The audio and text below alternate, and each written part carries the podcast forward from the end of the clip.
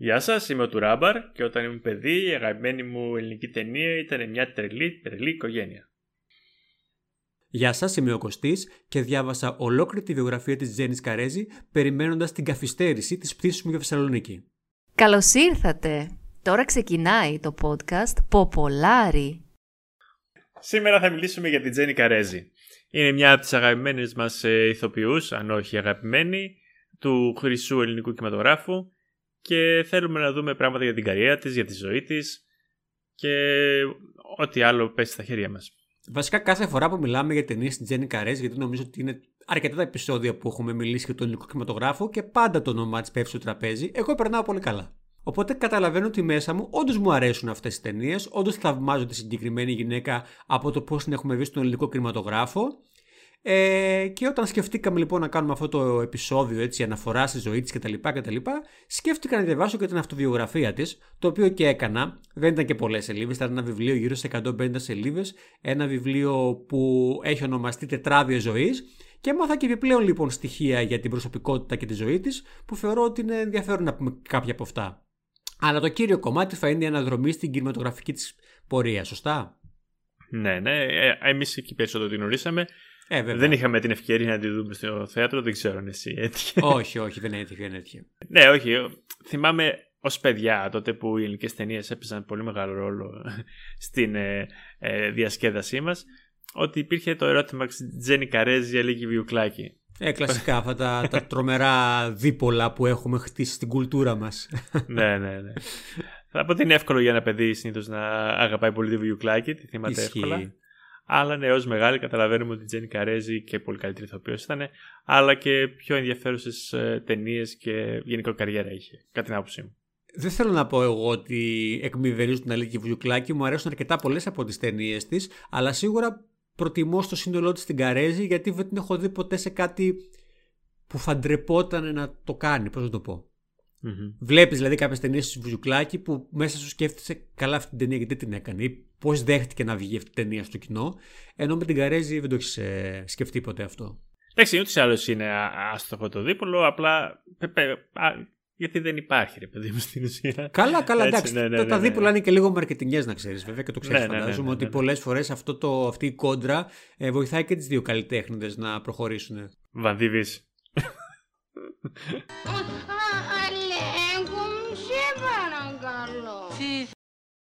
Λοιπόν, συμπολίτησά σου λοιπόν η, η Τζένι Καρέζη, το, το ήξερες; Ε, ναι, ότι μεγάλωσε. Βασικά, ότι μεγάλωσε, σωστά. Η Αθηναϊκή κυρίως καταγωγή ήταν, αλλά μεγάλωσε στην, ε, στη Θεσσαλονίκη.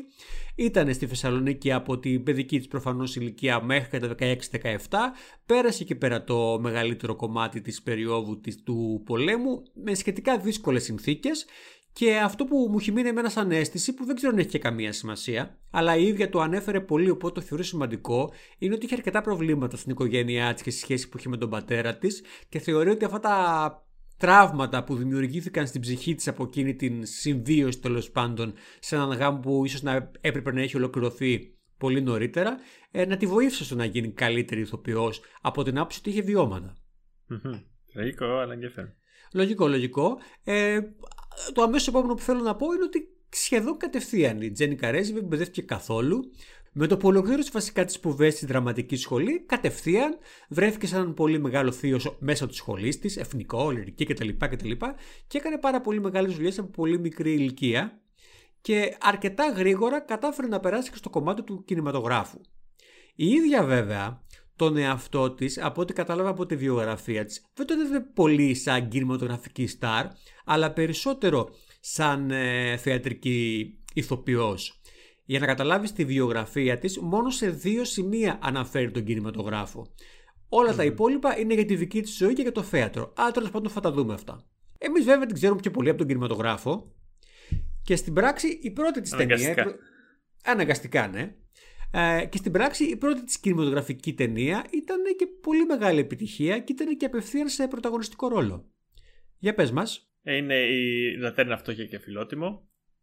Μια ταινία του 1955 που είχε πάει και πολύ καλά στα εισιτήρια τότε. Την θυμάσαι την ταινία γενικά; Και θυμάμαι την ταινία γενικά. Εντάξει, όπως το πες, όταν ήμασταν παιδιά και δεν είχε και πολλά πράγματα στην τηλεόραση, βλέπαμε πολύ τηλεόραση. Ήταν η ταινία που την έπαιζε.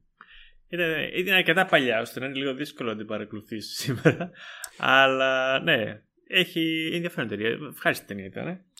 ε, είναι το κλασικό pattern. Ε, μια, ένα πλούσιο κορίτσι φεύγει από το σπίτι της φαντάζομαι για να μην την παντρέψουμε κάποιον που δεν θέλει δεν το θυμάμαι αλλά είμαι σίγουρος ότι αυτό θα είναι το, το story και για να κρυφτεί κάνει παρέα με δύο πλανόδιους λατερνατζίδες και ντύρεται και αυτή τσιγκάνα και συμμετέχει τέλος πάντων σε κάποια ταξίδια και σε κάποια πανηγύρια με το σκεπτικό ότι πάει να βρει τον άντρα που πραγματικά αγαπάει κτλ. κτλ. Νομίζω ότι είναι. Ναι, όχι, πολύ καλά το είπες τώρα που το βλέπω. Ναι. Αλλά είναι λίγο τυπική ελληνική ταινία. Ε, εντάξει, ναι, το κεντρική της ε, ιστορία είναι τυπική, καλά το είπες. Επόμενη ταινία στην οποία θέλουμε να αναφερθούμε είναι η Θεία από το Σικάγο, που βέβαια είναι μια ταινία στην οποία δεν είναι πρωταγωνίστρια. Καλά, ναι, και αρκετά μικρό ρόλο έχει κιόλας. Ναι, ναι, ναι. Όντως δεν έχει πρωταγωνιστικό ρόλο σε καμία περίπτωση, αλλά είναι και ένα μεγάλο ε, cast έχει αυτή η ταινία από άτομα που γίνανε μετά περισσότερο διάσημα. Ισχύει, ισχύει. Εντάξει, πολύ ωραία ταινία, δεν το συζητάμε. Μια πολύ κλασική ελληνική κομμωδία. Νομίζω ότι όλοι οι άνθρωποι που έχουν ασχοληθεί έστω και λίγο με το ελληνικό κινηματογράφο την έχουν δει και την έχουν χαρεί.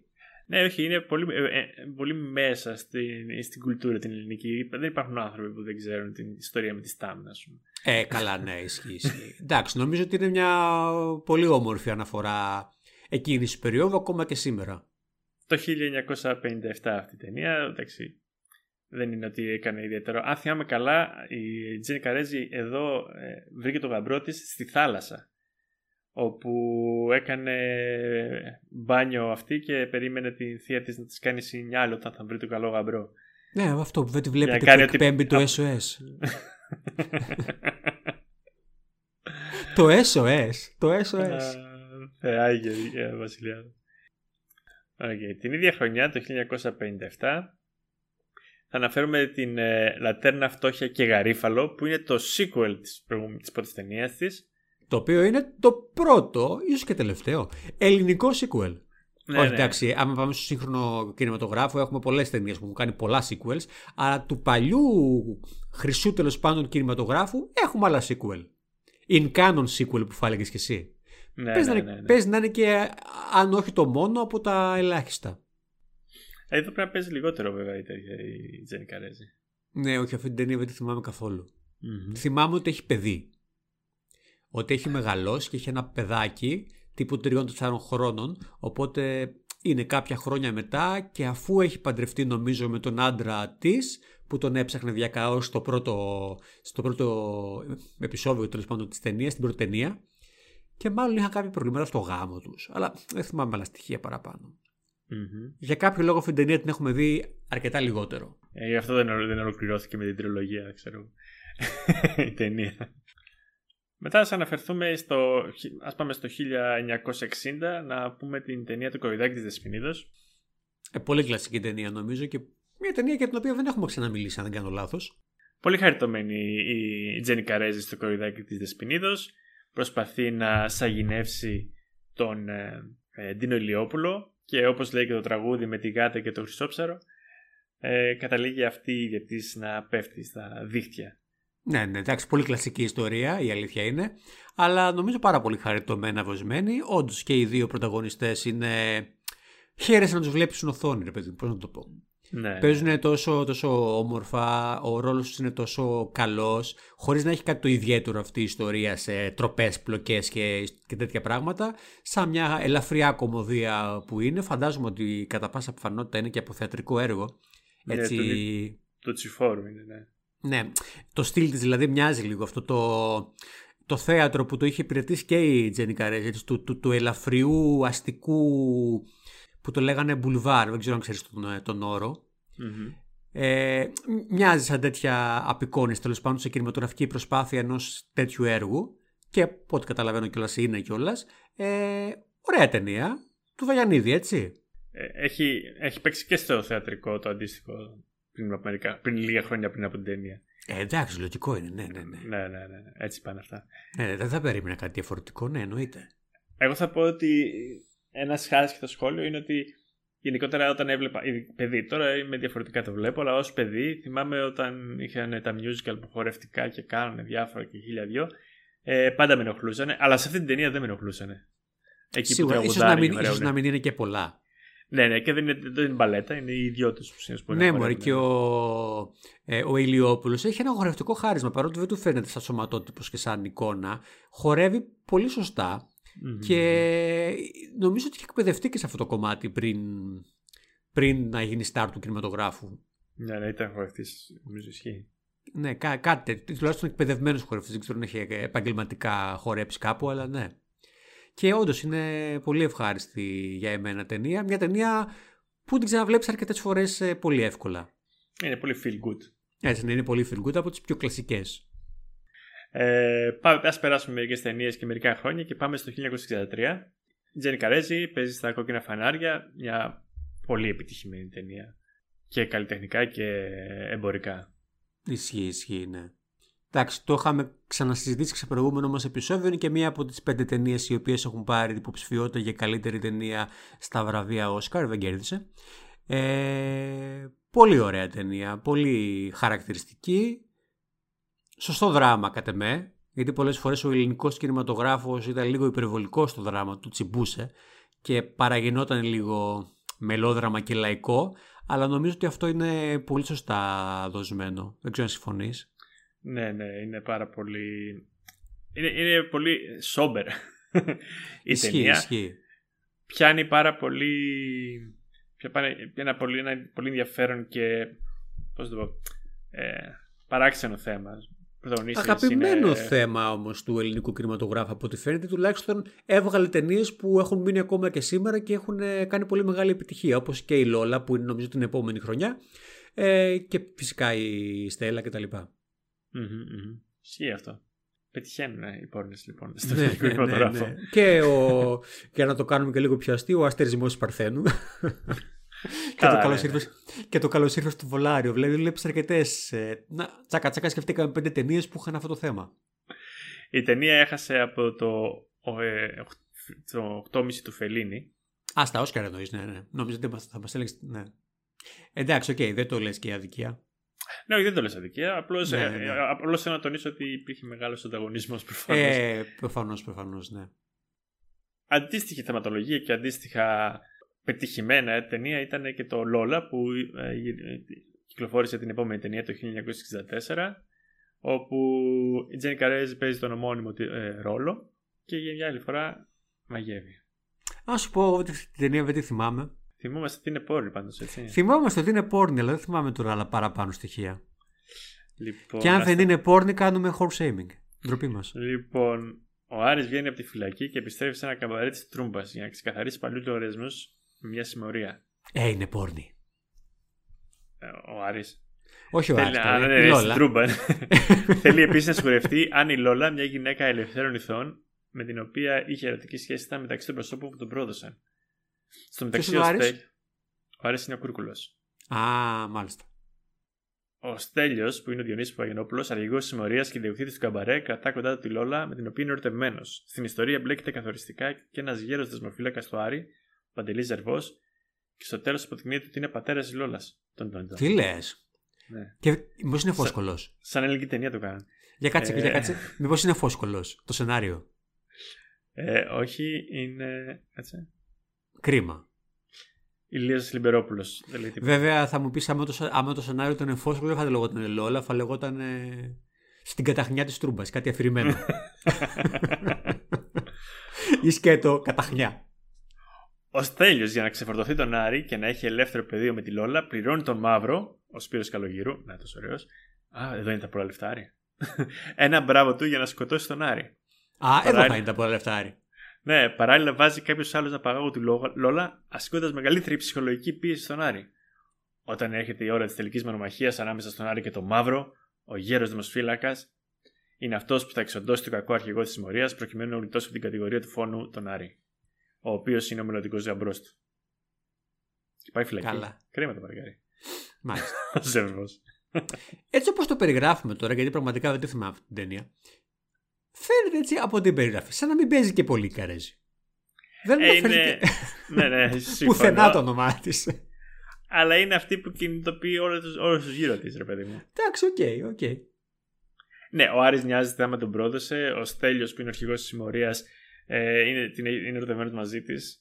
Ο, αυτός που τελικά λύνει το πρόβλημα ήταν ο πατέρας της. Εντάξει, τι να κάνουμε. Εντάξει, είναι ναι, ο συνδετικός κρίκος και το κίνητρο για όλα αυτά, αλλά δεν ξέρω. Οκ.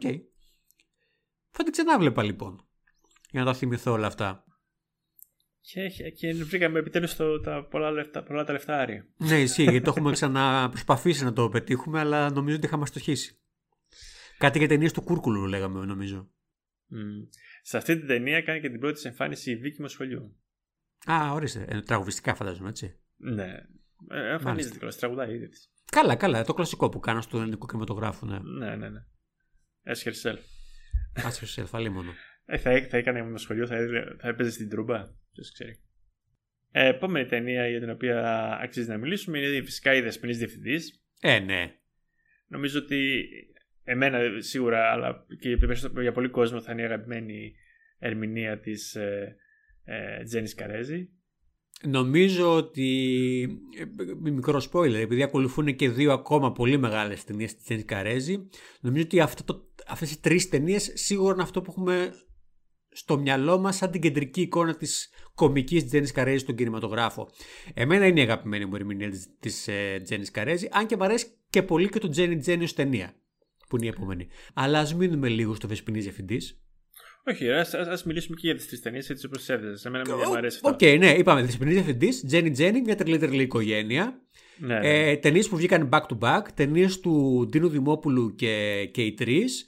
Ε, ταινίες που έχουν κόψει πάρα, πάρα πολύ μεγάλο αριθμό εισιτηρίων. Ήταν δηλαδή στη χρονιά τους ε, ψηλά στη λίστα. Δεν θυμάμαι κάποια ήταν πρώτη, αλλά είναι πολύ πιθανό.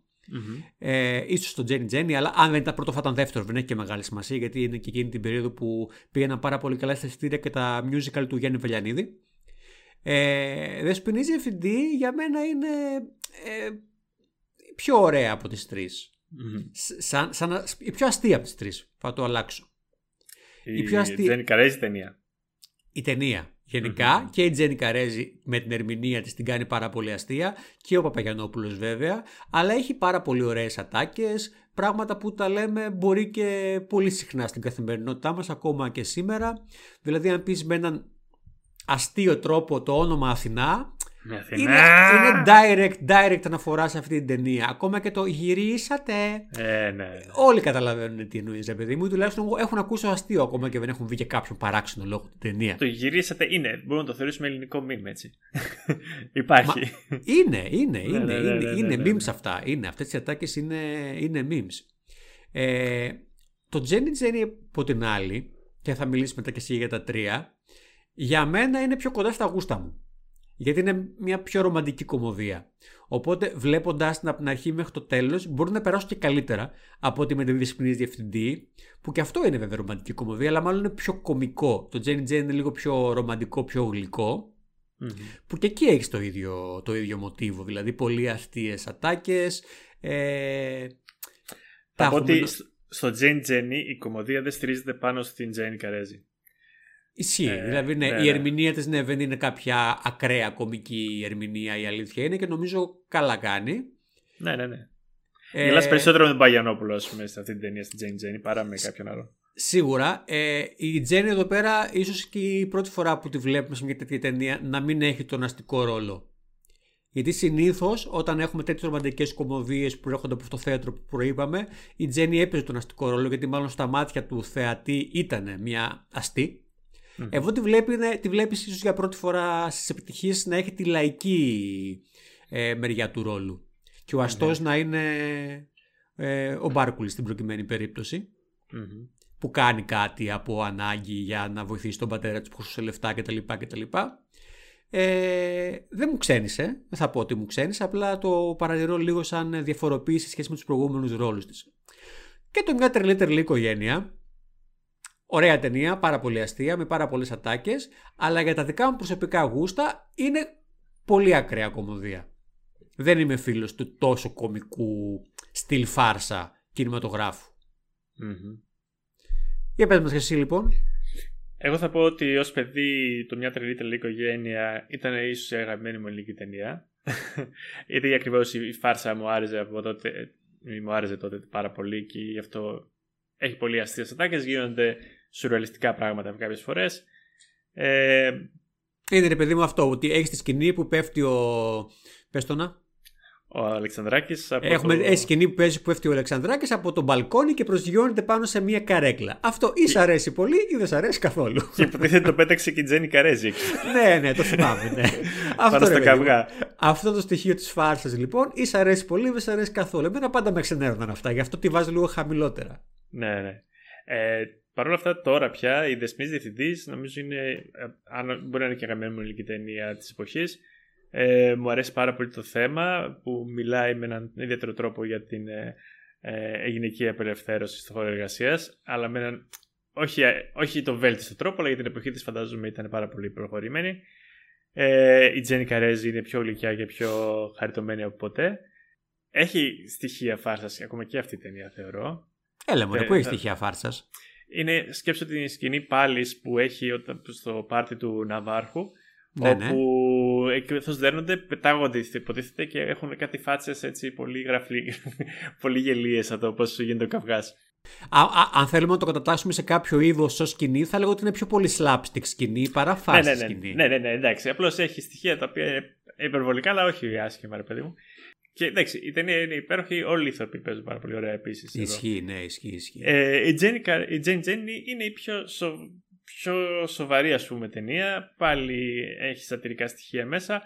Ε, πάλι. Έχει κάποια σατυρικά στοιχεία μέσα. Ε, είναι ωραία ταινία.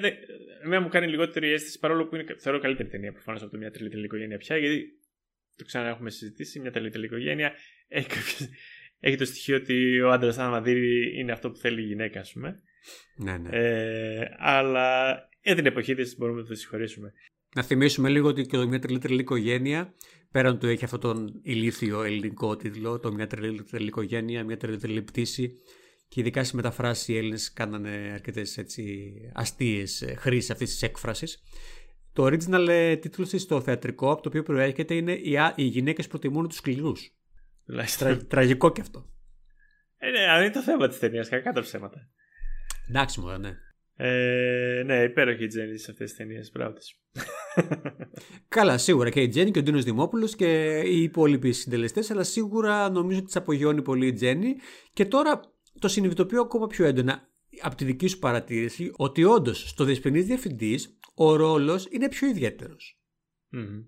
Βλέπεις δηλαδή στο παίξιμο να έχει βρει διαφορετικά τρίξ για το πώς θα κάνει το χαρακτήρα της αστείο. ναι, ναι, και, με, και με δύο τρόπους. Και με την αυστηρή της μορφή και με την υποτιθέμενη γλυκιά της μορφή. Ε, είναι η κομμόδια πάνω της. Όλοι έχουν πλάκα, ας πούμε, αλλά έχει πλάκα μόνη της όταν είναι, παιδί μου, και απλά μιλάει στο τηλέφωνο ή οτιδήποτε. Ναι, η αλήθεια είναι ότι ο Αλεξανδράκης και στις δύο ταινίες που παίζει από τις τρεις που αναφέρουμε δεν έχει ιδιαίτερη πλάκα ο ίδιος. Mm.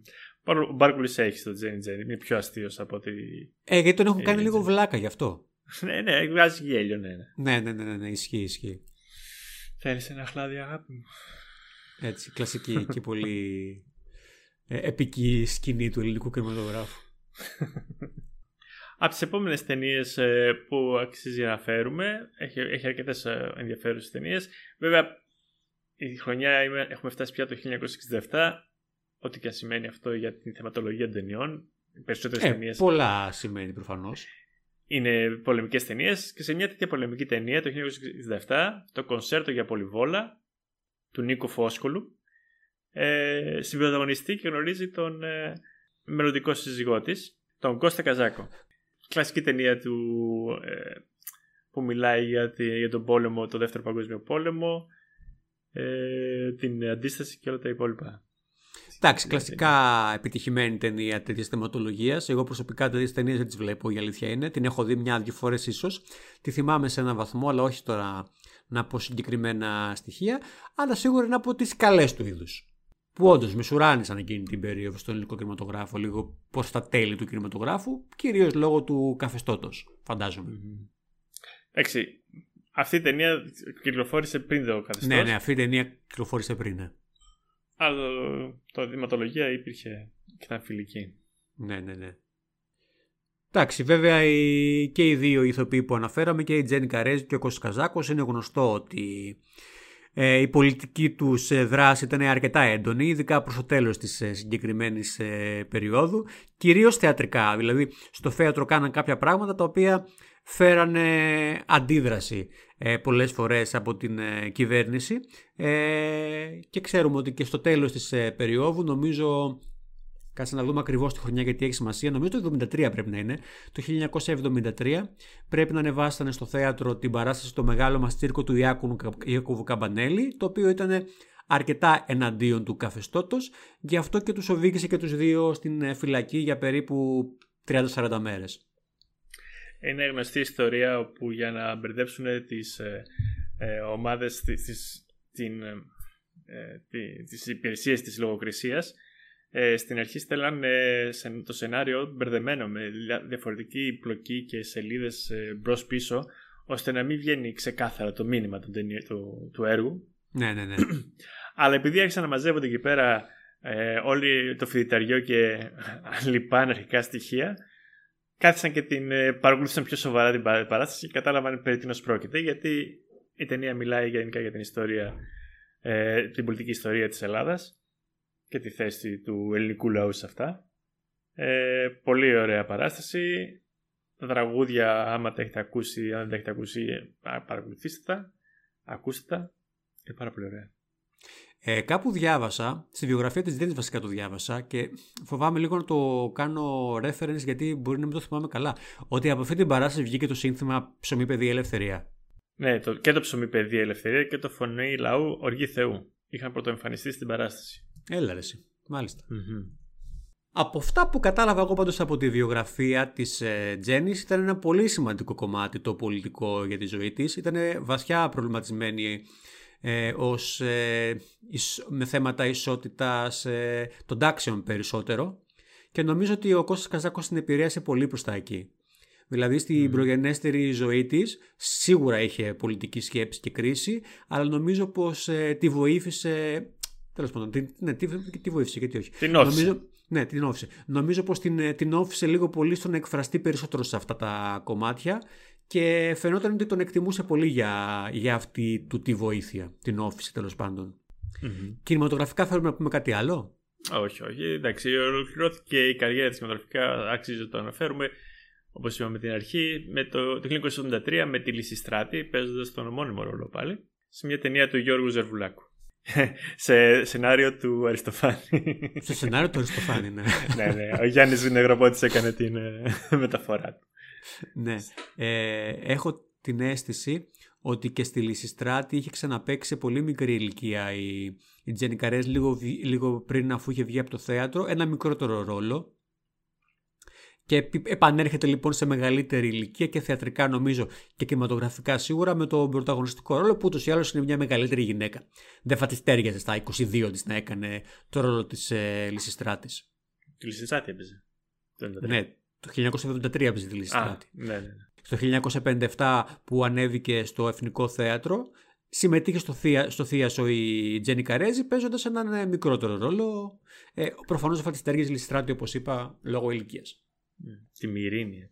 Τη Μυρίνη, μπράβο, τη Μυρίνη. Για πες μας για το θέατρο που ήθελες να πεις. Για το θέα... Κυρίως θέλω να πω... δεν θέλω να πω πολλά πράγματα για το θέατρο. Θέλω να πω ότι η ίδια έβλεπε τον εαυτό της ως ε, θεατρικό, ε, θεατρικό κυρίως ηθοποιό και θέλω να αναφέρω ένα συγκεκριμένο κομμάτι από τη βιογραφία της. Βασικά είπα σε δύο σημεία αναφέρεται για τον κινηματογράφο. Την πρώτη φορά ήταν ότι απλά όταν ήμουν νέα, δούλευα πάρα πολύ. Μπορώ να είχα πρόβα, μπορώ να είχα παράσταση και σαν διάμεσα να έκανα γυρίσματα για δύο ταινίες. Η πρώτη αναφορά λοιπόν στη βιογραφία του κινηματογράφου ήταν ένα τέτοιο τύπου σχόλιο, ότι όταν ήταν ε, σε εκείνη την ηλικία που την ξέρουμε ότι έκανε τις μεγάλες κινηματογραφικές επιτυχίες, δούλευε πάρα πολύ και αυτό την κούραζε. Το δεύτερο λοιπόν ήταν ότι η Τζέννη επέλεξε στη βιογραφία της να μιλήσει πολύ για κάποια ταξίδια της. Ένα από αυτά ήταν στις ε, τότε Σοβιετική Ένωση. Ε, ήταν ε, τέλος πάντων ε, Εντάξει, ίσως να μην είναι και πολύ καλό το timing να μιλήσουμε για κάτι τέτοιο, αλλά δεν έχει σημασία. Θα μιλήσουμε για τον πολιτισμό της χώρας, όχι για κάτι άλλο. Ε, ερωτευμένοι τέλος πάντων με τον πολιτισμό, κυρίως της Ρωσίας. Ε, πώς βλέπαν τους τοπιούς, πώς βλέπαν το θέατρο, πόσο μεγάλες όπερες υπήρχαν, πόσο μεγάλα μπαλέτα κτλ. κτλ. Και αναφέρεται λοιπόν σε ένα σημείο ότι υπήρχε ένας ε, θεατρικός ηθοποιός, ο οποίος ήταν πάρα πολύ μεγάλος και γνωστός, ο οποίος ταυτόχρονα είχε και πολύ μεγάλη κινηματογραφική καριέρα και οι Ρώσοι δεν το χρεώνανε αυτό αρνητικά. Ίσα ίσα το βλέπαν θετικά ότι αυτός μπορούσε να τα καταφέρει και στο θέατρο και, στην, ε, και στον κινηματογράφο. Γράφοντας το λοιπόν αυτό ως παράπονο, εμένα με έκανε να καταλάβω ότι εμείς μάλλον στην Ελλάδα, η κριτική περισσότερο, μάλλον δεν την θεωρούσαν πολύ καλή θεατρικά επειδή την είχαν ταυτίσει με μια κινηματογραφική εικόνα πιο ελαφριά. Και καθε φορά που έκανε εκείνη την περίοδο κάποιες προσπάθειες για πιο σοβαρές παραστάσεις, μάλλον την κάναν λίγο down. Γιατί ταυτόχρονα στην ίδια περίπου σελίδα είπε και ποιοι είναι αυτοί που θα με κρίνουν, λες και έχουν ιδέα από θέατρο επειδή κάποιος έβωσε μια πένα για να γράψουν. Δεν ξέρω αν υπήρχε κάποιο beef και αναφέροντα σε κάποιο συγκεκριμένο. Αλλά φαίνεται να έχει μια πικρία. φαίνεται να έχει μαζέψει κάτι. ναι, ναι, ναι. Δίκιο θα είχε. Ναι, γιατί ναι. Θα, θα πω ότι δείχνει ότι έχει στοιχεία πολύ καλή στο οποίο δεν μπορεί να. Πώς να παίζει. Σίγουρα στο θέατρο είχε πολύ μεγάλη επιτυχημένη καριέρα και η ίδια λοιπόν ήθελε, ήθελε επέλεξε να αναφερθεί ε, στην εμπειρία της την πρώτη φορά που έπαιξε στην επίδαυρος πρωταγωνίστρια στην παράσταση Μίδια το οποίο είναι αρκετά μεταγενέστερα από την περίοδο για την οποία συζητάμε, το 1985. Ε, πόσο μεγάλο ήταν αυτό ως εμπειρία στο θέατρο. Την παράσταση λοιπόν την είχαν ξανακάνει και σε άλλους χώρους και στο Ηρώδιο να θυμάμαι καλά. Αλλά η πρεμιέρα λέει στην ε, Επίδαυρο ήταν πάρα πολύ αγχωτική και ήταν η πιο δύσκολη στιγμή της ζωής της να προετοιμάζεται ε, για εκείνη την πρεμιέρα αλλά πήγε τόσο καλά και είχε τόση ενέργεια που ήταν η πιο ωραία παράσταση που θεωρείται ότι έχει κάνει στη ζωή της. Ήταν λέει μια στιγμή που όλα κούμποσαν και όλα έγιναν τέλεια. Ήταν αρκετά συγκινητικό να το διαβάζει. Και επίσης αναφέρθηκε το 1988 για την παράσταση ο Βυσινόκηπο ε, που είχε κάνει στην Αθήνα με έναν Ρώσο σκηνοθέτη με τον οποίο είχε μεγάλη συνεργασία, το οποίο το θεωρούσε θεατρικά και καλλιτεχνικά πάρα πάρα πολύ υψηλό κατόρθωμα. Και φυσικά γιατί παράσταση για την οποία ήδη μιλήσαμε, το μεγάλο μας τσίρκο. Εντάξει, δεν έχω να πω κάτι περαιτέρω για εκεί. Ε, απλά λίγο να θυμίσουμε ότι το μεγάλο μας τσίρκο επανήλθε και ξαναέγινε ως μεγάλο μας τσίρκο 2, μεγάλο μας τσίρκο η συνέχεια, τώρα δεν θυμάμαι, μετά την πτώση της Χούντας. Ελεύθερα, χωρίς τέτοιο. Ναι, πιο, πιο ελεύθερα και με λίγο διαφορετικό σενάριο.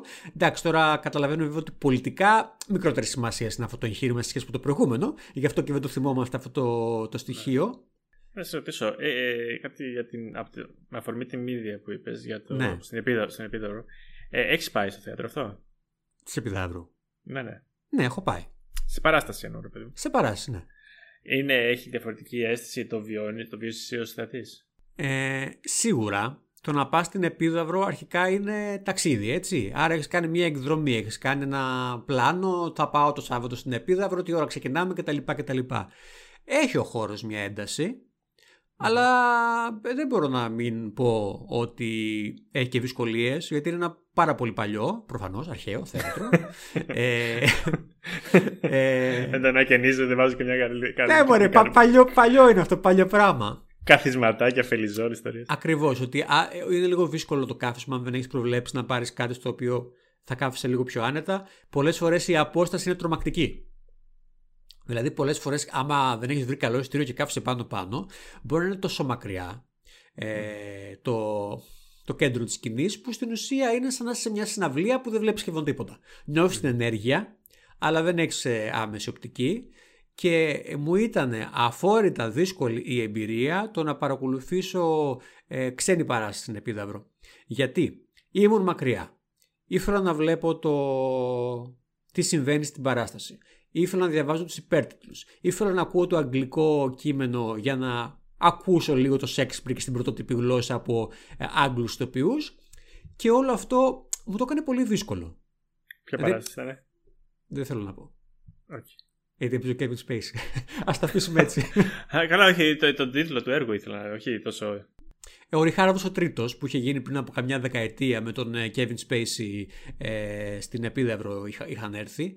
Ε, πολύ ωραία παράσταση. Regardless of everything else about Kevin Spacey. Αλλά όντως ήταν δύσκολη Αλλά σίγουρα ο χώρος είναι σε ηλεκτρίζει τέλος πάντων. Νιώθεις αυτή την, την ιστορία. Βλέπεις, ρε παιδί μου, την εικόνα ενός ηθοποιού, πόσο χαρούμενος είναι που είναι εκεί πέρα, και το βλέπεις εγώ στο τέλος να σκύβει και να φυλάει το έδαφος και είναι από μόνο του συγκινητικό. Σε ανθρώπινο επίπεδο δηλαδή. Επίσης ήμουνα φέτος στην Επίδαυρο στην παράσταση που σηκώθηκε το πρώτο πανό με το βιαστή είναι. για την ιστορία. Ποια παράσταση ήταν; Ε, περίμενε. Ποιο έργο ήταν; Περίμενε καλέ. Να θυμηθώ. Οι Πέρσες, οι Πέρσες. Ήταν οι Πέρσες. Και αυτά με την Τζένικα Ρέζη. Αφού είπα για τις Πέρσες. Λοιπόν, εγώ το τελευταίο πράγμα που θέλω να πω για την Τζένικα Ρέζη, που το βρήκα λίγο έτσι. Αφού είχαμε αποφασίσει να κάνουμε το επεισόδιο, αφού είχα διαβάσει τη βιογραφία της, παίρναγα μια μέρα έξω από το πρώτο νεκροταφείο. Και λέω, ας μπω μέσα να βρω τον, τον τάφο της Τζένικα Ρέζη, έτσι, επειδή είχα νιώσει μια σύνδεση. Και μου φάνηκε πολύ γλυκό το πώς ήταν ο, ο τάφος της. Γιατί είχα διαβάσει ότι στην Τζέννη άρεσε πάρα πολύ να συλλέγει μικρά αντικείμενα, ακόμα και πέτρες, για να διακοσμεί με μοναδικό τρόπο τους χώρους της και το σπίτι της στην Αθήνα και το εξοχικό που είχαν φτιάξει και το αγαπούσε πάρα πολύ στην Τζαγκαράβα στο Πήλιο. Και όπως τη διάβαζα να λέει με πόσο ωραίο τρόπο διάλεγε τις πέτρες να ταιριάζουν μεταξύ τους για να φτιάξει το πλακόστρωτο στην αυλή στην Τζαγκαράδα, έτσι είχαν κάνει τον τάφο της.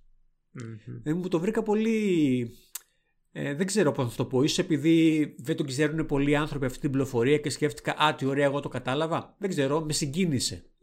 Το ότι είχαν φτιάξει τον τάφο της με ένα στοιχείο έτσι τη προσωπικότητάς της.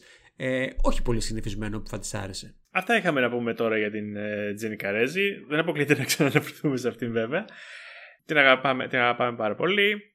Εσάς, πείτε μας στα σχόλια μας, ποια είναι η αγαπημένη σας ταινία που έχει παίξει και πρωτονιστήσει η Τζένι Καρέζη; Α; Α; Α;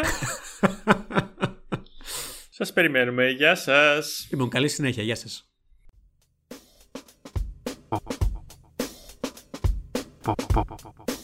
Ποπολάρι. Ποπολάρι. Μόλις τελείωσε ακόμα ένα επεισόδιο των Ποπολάρων.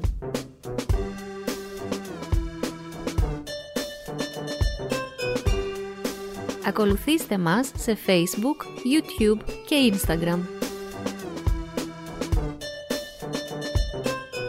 Βρείτε μας σε Spotify, Google Podcasts, Apple Podcasts και όποιο άλλο podcast μπορέσαμε να βρούμε.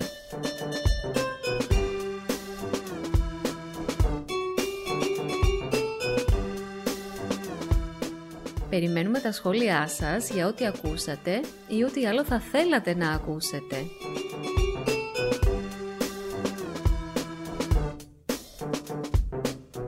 Καλή συνέχεια.